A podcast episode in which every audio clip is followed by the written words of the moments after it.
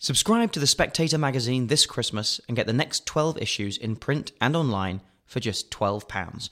Not only that, but you'll also receive a bottle of Taittinger champagne worth £42 to see you through to the new year. Join the party today at www.spectator.co.uk forward slash celebrate.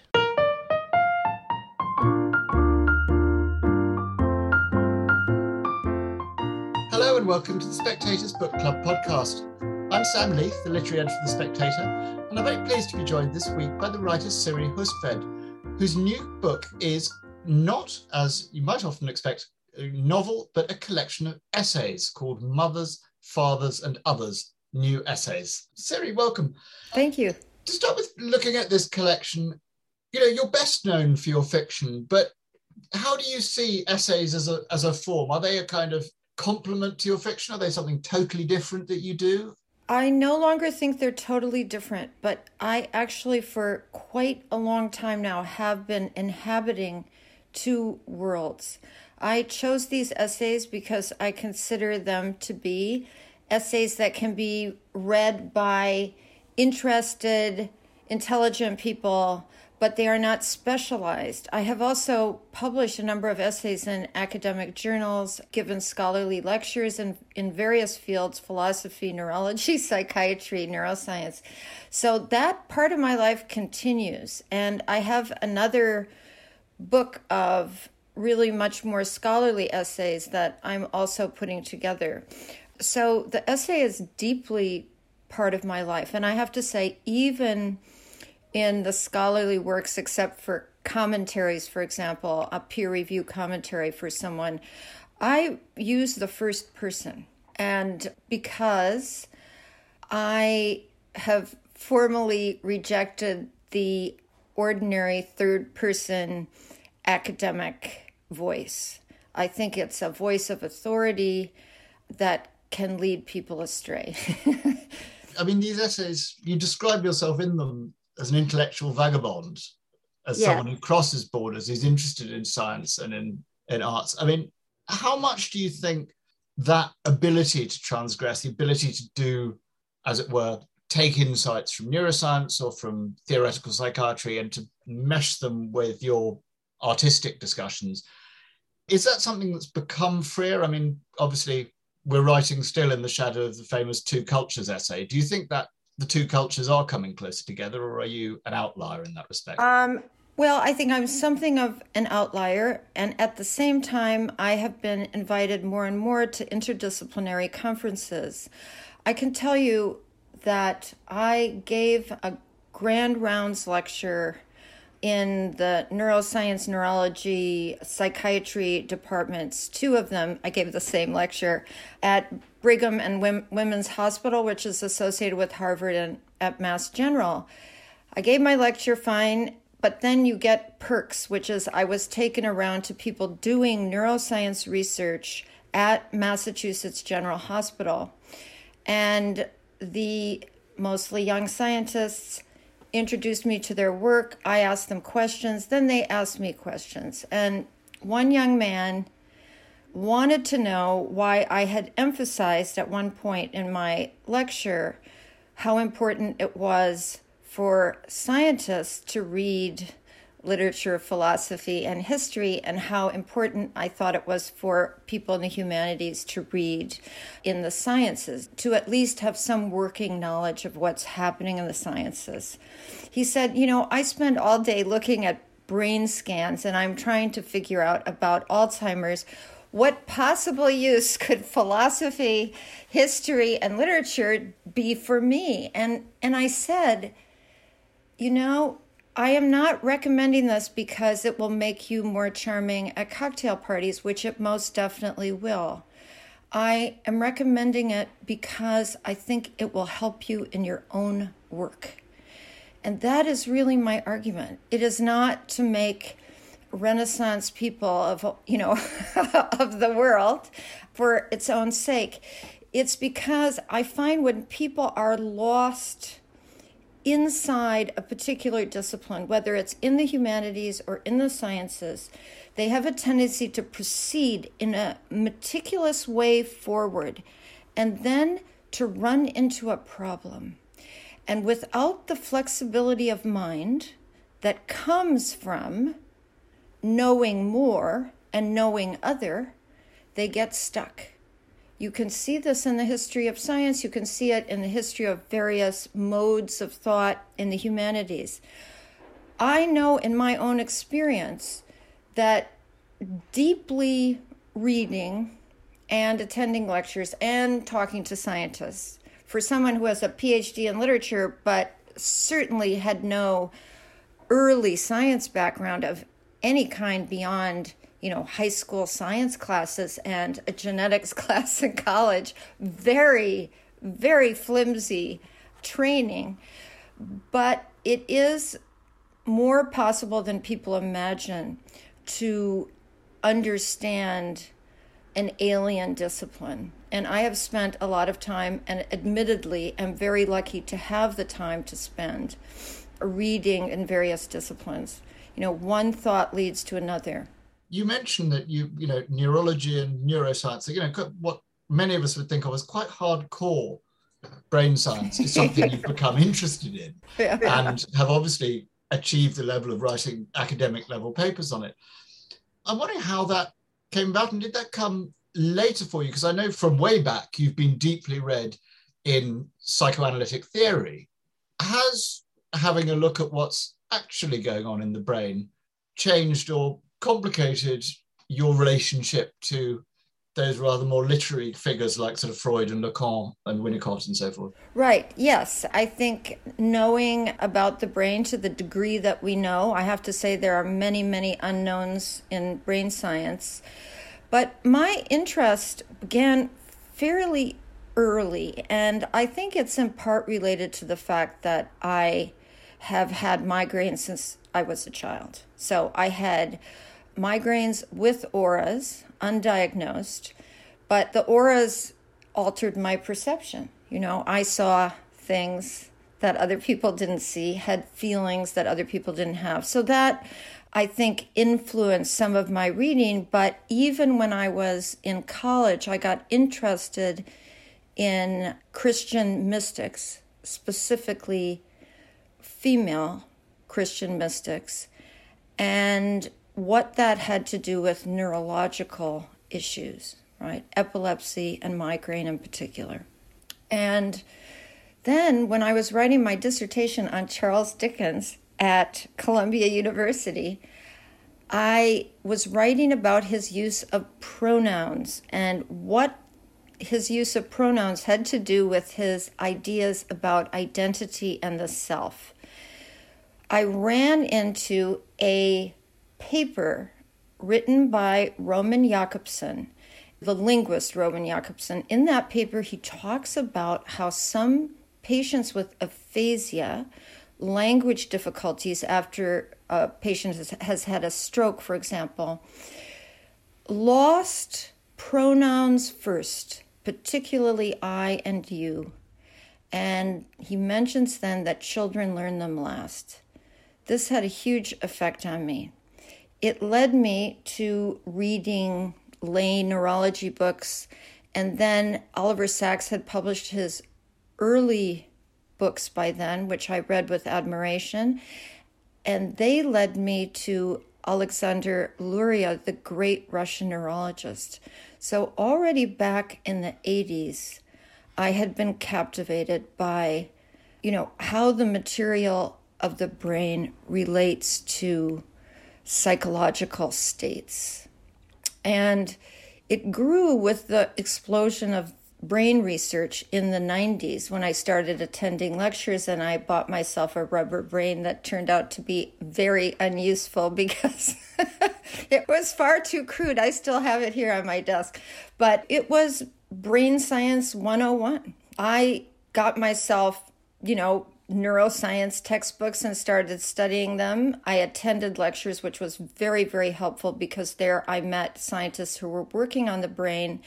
And I also was invited to join a group, an interdisciplinary group of psychiatrists, brain scientists, psychoanalysts, some robot people, who would come every month together for a discussion based on papers.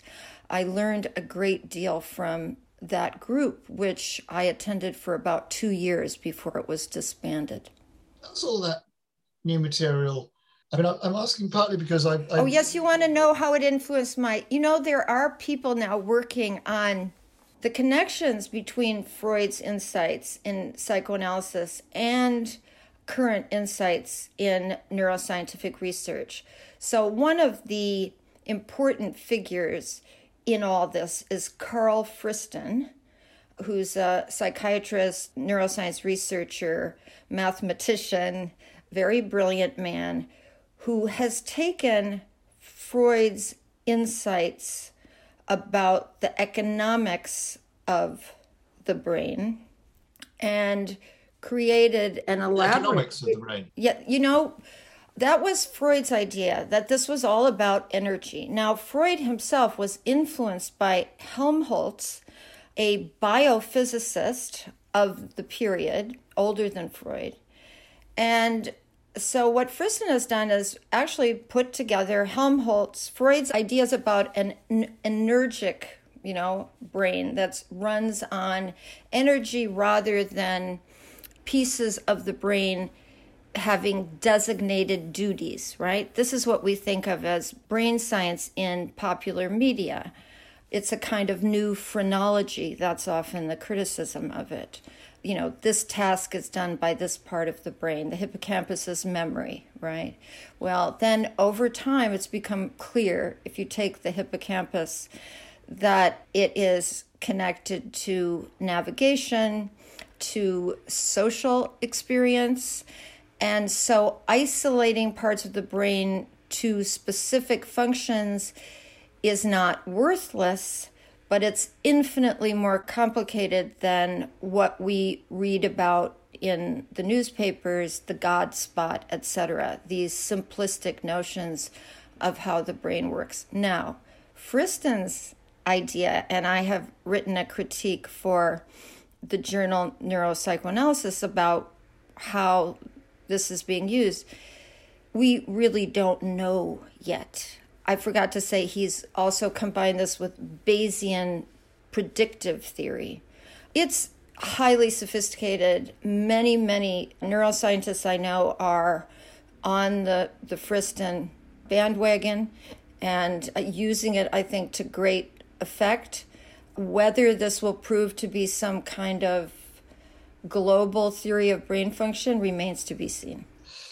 Well, before we dive further down a neurological rabbit hole, um, it, it, it is um, the essays in this book are, as you say, very personal, and you begin. I don't know whether you ordered them in a very Oh, I did. Oh, I was so careful. Way. Yeah.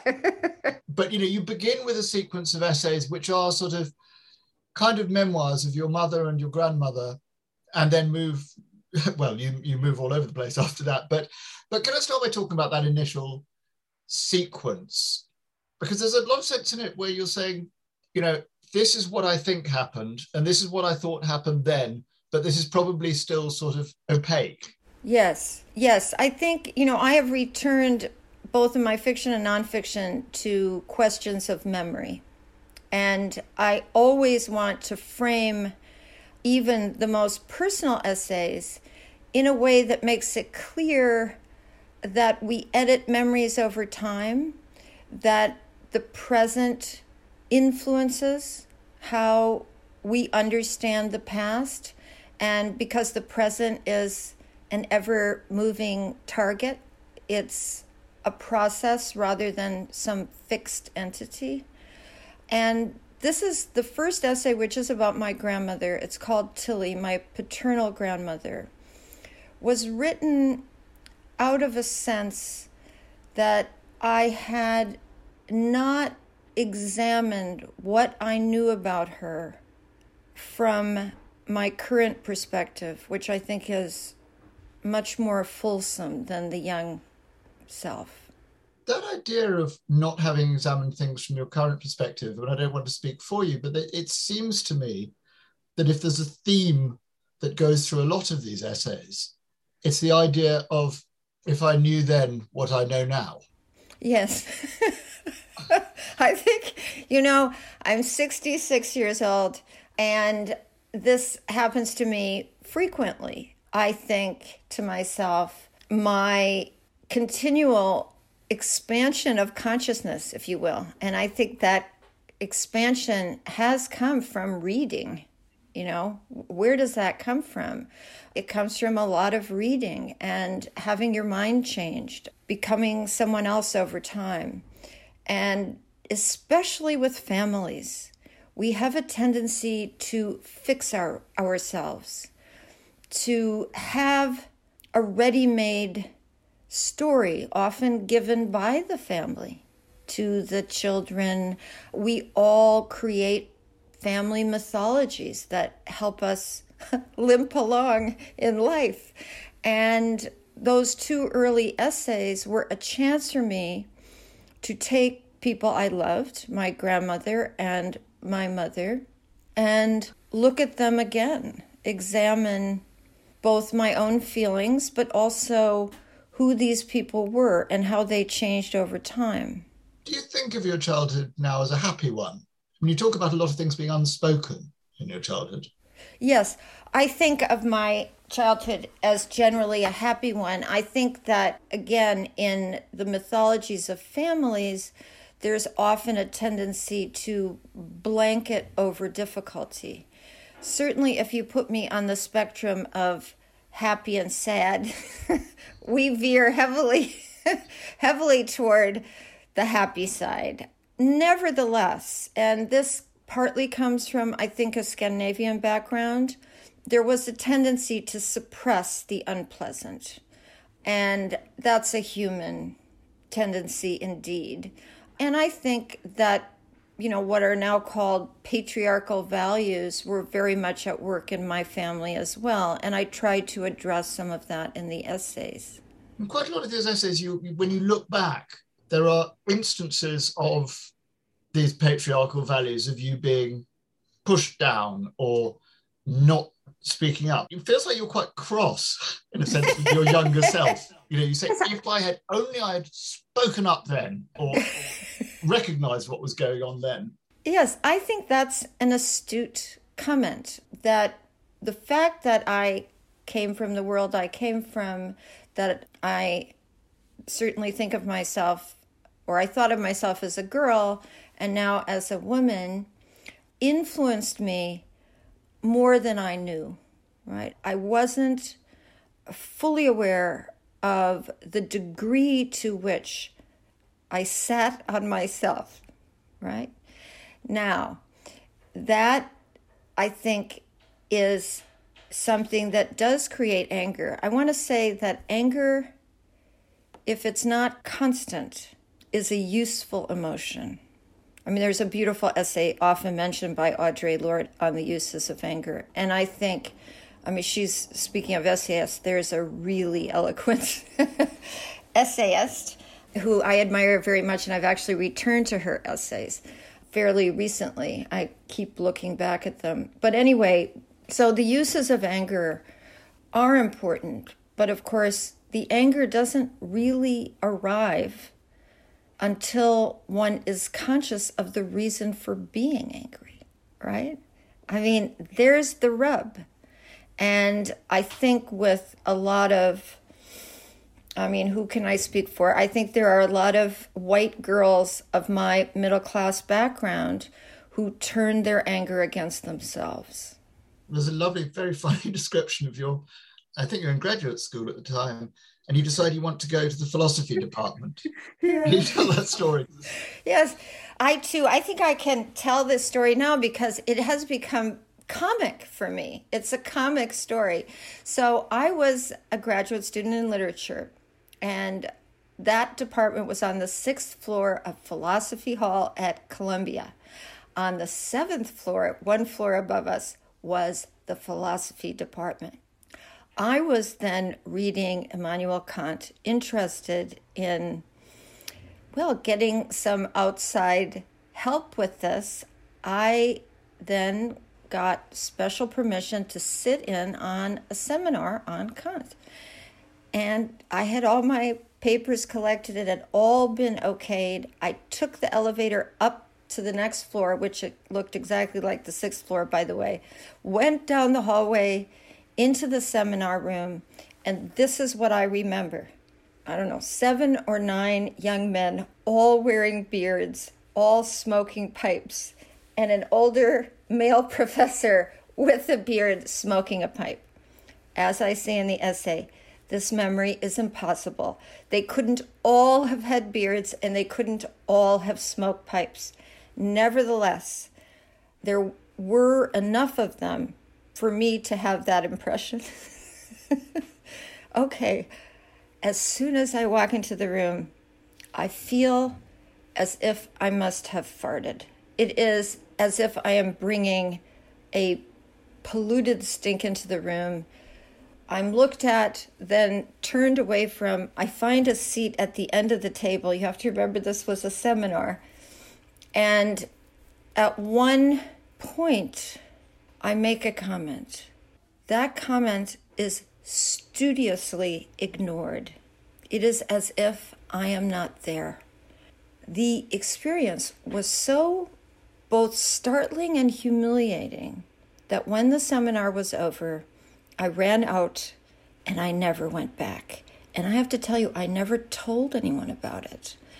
I felt so confused, hurt, and somehow culpable. like that I I must have done something wrong, you know. But of course I didn't do anything wrong. It was a form of policing, a form of symbolic violence that's exercised regularly on people who are not supposed to be in whatever the realm is that they are intruding upon. And so the story is at once comic because they had all dressed up for philosophy and awful, right? It's awful to treat another human being in that way because she's a woman, you know, wrong sex. I mean, that thing of being made to feel like you're in the wrong place does seem to have actually gone through a lot of this. I remember as you and I met a decade or so ago at a publishing yeah, dinner, yeah. and I remember you telling me the story, you know, of being mortified when your first book came out. You were interviewed. I think it was a foreign journalist, but somebody said, "Of course, we know your husband, Paul Auster, actually wrote your book." Yes. and of your just bursting into tears and sort of vanishing into your hotel room for 48 hours. And yeah. So the truth is that I did not cry during the interview. I cried after. In fact, as was my general policy at the time, I was extremely polite. I pretended not to be mortified. I calmly answered him that no, indeed, that was not the case. and I was rather surprised that he thought so. Then I went back to my hotel room, threw myself on the bed, and sobbed, which was the procedure I took for years. And then, I mean, really, it hasn't been that long. I mean, perhaps more than a decade now. I decided this is absolutely wrong. You know, it is much better to confront this head on and also to tell those stories. Stories that I think I didn't fully understand. I now believe that that man actually didn't think that my husband had written my book.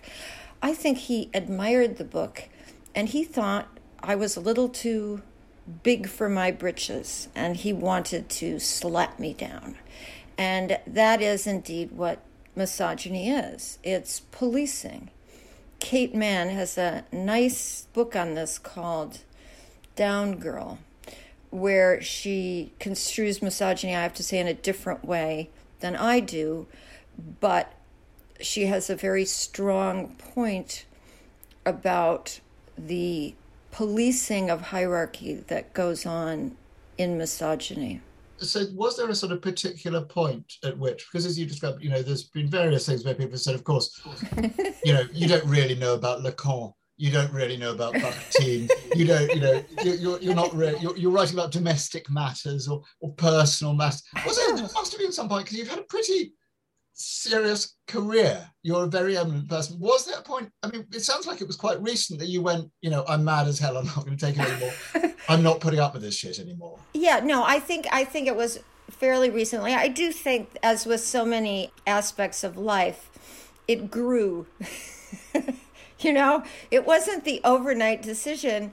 It was creeping awareness that actually the silent, dignified approach was really not the way to go. And and I think this is also important because I'm not alone.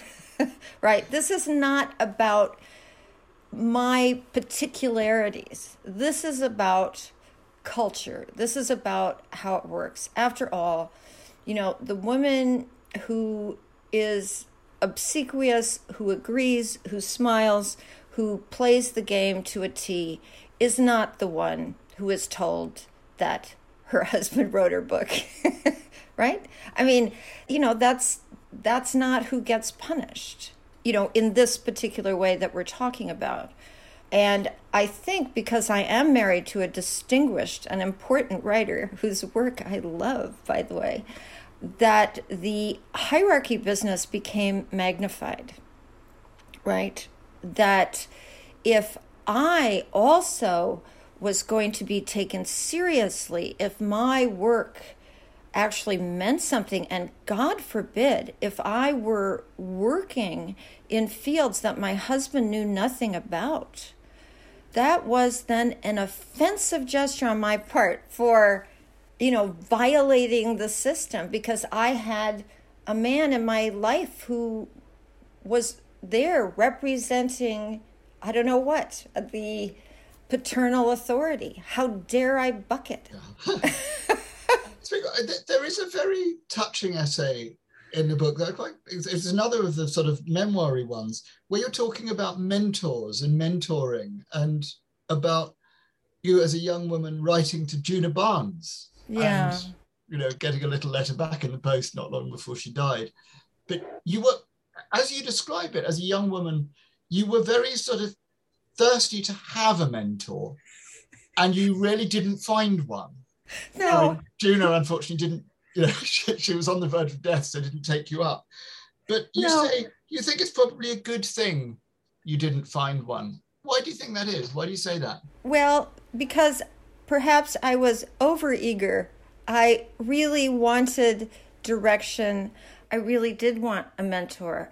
And as I say in the essay, mentor and what is now called mentee, I have to say I I didn't use that word because I find it quite ugly. I don't know why. But anyway, mentors and mentees replicate parental child relations.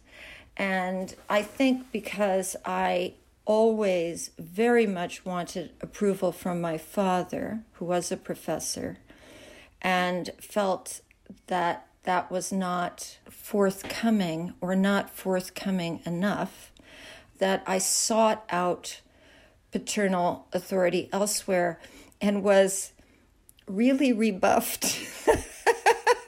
over and over again, with one exception. And I write about a Russian history professor I had in college who was truly wonderful to me. And I am grateful still for his interest, concern, and friendship. But otherwise, I seem to have been a pariah in the mentoring department. And so, why might that be a good thing? I think actually it was probably better for me to struggle ahead on my own than finding myself under the auspices of some authority figure, male or female. Yeah. You do talk in the book also, you know, as you said, you're, you know, it's very personal. You're not afraid to say I. And I'm interested in how that goes over in some of the kind of critical work in this book because you've got a long essay on Wuthering Heights, which is obviously a book that's hugely important to you. And you say look, you teed up with a lot of the different readings that people have made of this, this baffling and complex and contradictory book. And then you say, what I'm going to attempt to do is a sort of phenomenological reading where you describe in a way your own relationship to it as a yeah. reader. I'm interested in way how you sort of arrive at that and how much you think traditional criticism, if you like, that seeks to, I suppose, analyze and hierarchize and say, you know, this is better than that and this is how it's doing its work. Do you think that's that's a limiting mode of engagement with a text? Do you think there's another way of doing it and that's what you're trying to do here? Yes, yes, I do. In fact, my position about all the arts, literature included, is that what happens is intersubjective, to use that word, which means that it's a meeting of the reader and the text. And the reader animates the text, bringing all his, her, or their biases, education, situation in general to the text so that you cannot separate either side. The text is born in the between. Now, that does not mean that all readings are equal, right? There are really stupid readings of books. And if yes, I'm glad you said this because otherwise, you know, people like me would be out of a job. if you have any discrimination at all, you could say, really, that's enormously dumb, or many years ago when I was teaching as a graduate assistant at Queens College, I would have students who came to me, say, with an essay on the hunger artist. I remember this perfectly well. And one of the students had written that the hunger artist doesn't die. and I said, and the student had been given a D, which was charitable. And, and I said, there is a text. Good mentoring on your part. I was I was saying there is a text, and we know when you read the ending of The Hunger Artist, there is no question about this. You know, he's dead, and I cannot accept that betrayal of the text. Anyway, so no, all readings are not equal. But the pretense in a lot of literary criticism has been that feeling has to be excised, that the personal experience of reading is out the window to create a kind of science or formal way of analyzing books. Actually, this is changing. I've been reading a very interesting literary critic named Rita Felski. Her newest book is called Hooked, and it is about human experiences with particular books and the emotional attachments that we form with them. So I read Rita Felski only after I had long come to this notion myself that to excise feeling from the experience of literature is simply ridiculous. There's a good, sound neuroscientific reason for this as well, which is that, you know, feeling emotion consolidates memory. What we don't care about, we forget. You know, I've often said this. I mean, the swiftest route to amnesia is indifference. Do you think that idea that we needed to make criticism a science comes out of a sort of anxiety that, you know, in the early half of the last century where people went, oh, we're, we're a university department now, we have to be doing something proper. And you yes. get people like I.A. Richards thinking, let's make it into yes i think literature has you know long formal literary criticism of various kinds has wanted to create tough theories about literature and this goes you know when i was in graduate school it was the time of high theory what's now called high theory which is variable i mean foucault and derrida and you know, the French hotshots. That's when I read Lacan seriously. That there's been a turn away from that as well, which I think has to do with embodied thinking, right? That was mostly about cultural construction, it's loosely called.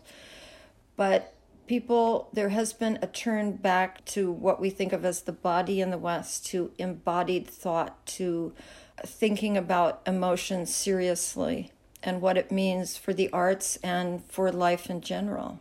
I'm in that camp. you're, you're in that camp. I'm one of the embodied folks, yeah. Well, there's a lot of really very interesting and, and strong stuff about bodies and embodiment here, particularly female bodies. Now, I mean, this I don't want to lead you down a total sidetrack, but I'm interested, you know, now we're having a lot of argument about whether femaleness yeah. resides in a sex body or in a, you know, an essence of gender. How do you read the current sort of state of what, what's come to look like trans wars? Right. Well, listen, I just I want to come down very firmly on the fact that I am very sympathetic to the trans community and I feel very strongly that people should be able to make these decisions and certainly not be hurt because they make such a decision. I think this is just terrible. Do I understand the depths and complexities of gender? I think I do not. And actually, in recent years, I've been reading material. What I'm particularly interested in is something that's not that easy to find. It can be found in memoirs, for example, but also scientific papers that include testimonies from people who have transitioned. Just this morning, I read a paper about some trans women, that's male to female transition, who had transferred late in their life, in their 50s. I think they were all in their 50s. One of them had been a soldier in Afghanistan. And there were fairly long quotes from these people explaining their experiences, which are very different. I think what happens in many media discussions is that blanket truths are assigned, right? I also read about two young people who were born female, both had transitioned to male and found each other, and then ended up returning to living as women. And this, I think, is quite rare, by the way. I mean, the commentary was that this is extremely rare. Most often, that's not the case. When you say, sorry, they found each other romantically? Romantically, they became a couple. Yes. And so, what I think is important is understanding the plurality of all human experience. And I think that includes gender motion, you know, movement, gender movement. Now, even in my own way, I have always felt a fluidity of gender reality for myself. I mean, I certainly walk around the world as a woman, but in my first novel, the heroine puts on a man's suit and performs as a man. And that becomes a form of armor for her. She doesn't stay in the suit, but I've long been appreciative of what used to be called androgyny and is now called gender fluidity. I'm not sure they're exactly the same. I think they're used in different ways, and the culture has changed. But openness to human experience is crucial. I do not understand all of it. And in fact, I continue to read because there's so much I don't understand.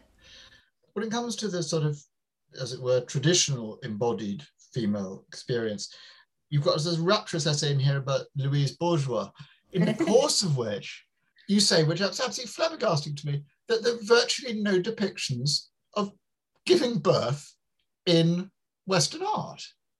There and that are... nobody had noticed this. Is that, can that be so? It is so, and you can Google it. Nothing appears. I think I point out in one of the essays that I pointed out in a in a lecture I gave in Paris at a medicine and philosophy conference, which is that in 2011 there were two shards of an Etruscan vase that was found. On the side of the vase, there's a depiction of a woman giving birth, and the head of the infant is you know, outside her body. But the Etruscans were not the Greeks. And my point is that Greek culture suppressed all images of natural birth. Supernatural birth was fine, you know. Popping out of Zeus's head is part of the business. But natural birth was completely suppressed. What I am getting at, and it's mentioned a few times in the essays, is that omission is as important to remark upon as commission, right? So, what's missing from a tradition should be noticed. And birth has been suppressed, gestation and birth, in ways that are stunning. I want to emphasize that in Western folk culture, certain, you know, I talk about the placenta a little bit. This is an obsession of mine. The placenta, for example, in Western folk traditions was buried part of birth rituals. And of course, in many, many other cultures, it is expelled from birth during what you'd call the medicalization of birth. And I was stunned in my researches to find a conference that was held in the UK in 1978, I believe, called Placenta, the Neglected Experimental Animal.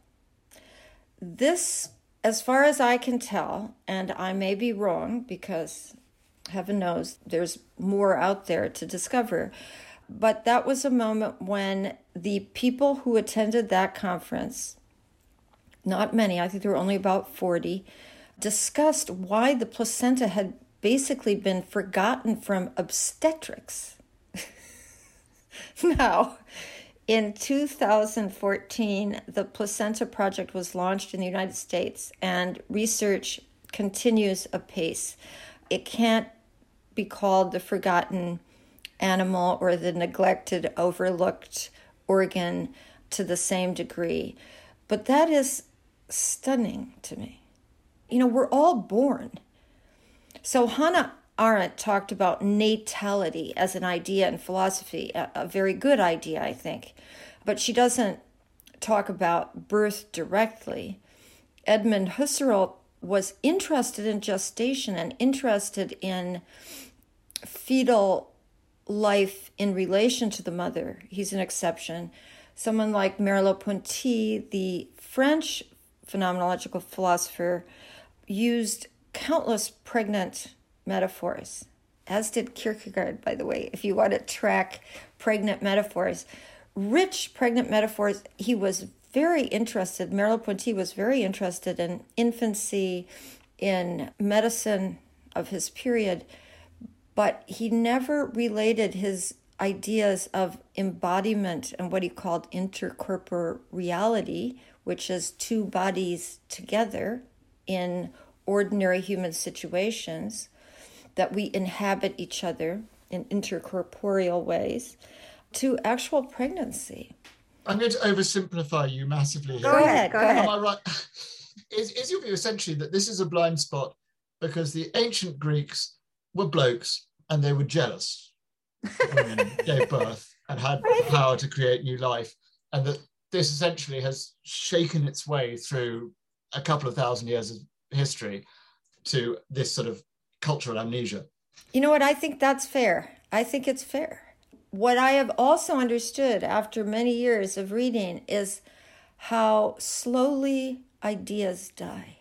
This is a fascinating thing most moderns, we can, if we consider ourselves moderns, right, starting in the 17th century, we think of change as the essence of, you know, what is happening all the time. Mostly, I think people are referring to technological changes, which have been great indeed. But ideas, they're very, very slow to change. I want to end on there's one person who you, you, mentioned before, she gave her title to your recent novel, oh, um, yeah. Margaret Cavendish, who is, is, is she a sort of patron saint for you? She's an early modern figure and a great boundary crosser. She's a woman who marched into the Royal Society, who combined an interest in science with creative stuff. I mean, is she your sort of mascot? I think she's become far more than a mascot over time. I actually have a paper that I gave at a Margaret Cavendish conference coming out in a book of papers on Cavendish. Because I'm such a strange creature, I think I'm the afterword. it's it's from Cambridge University Press. Anyway, I think she's one of the great philosophers of the period. And in that paper, I relate her ideas to both Alfred North Whitehead and contemporary ideas in the philosophy of biology. So I think that paper, I mean, this is not a idea that goes beyond my brain at the moment, but it is there. I think her status in philosophy is growing. Her status in literature started growing in the late part of the 20th century. Now, in the 21st, her philosophical thinking has gained a lot of attention. And I think her fantasy, her dream, that even if people couldn't understand what she was doing then, or too few could understand it, that 300 years later, we may have arrived at a moment where Margaret Cavendish is decisively important for a world wrestling with ecological horrors. Well, that's a, a, rousing call to buy stock in Margaret Cavendish, and uh, we should buy stock in Siri Hustvedt too while we're at it. Siri, thanks very much indeed for your time.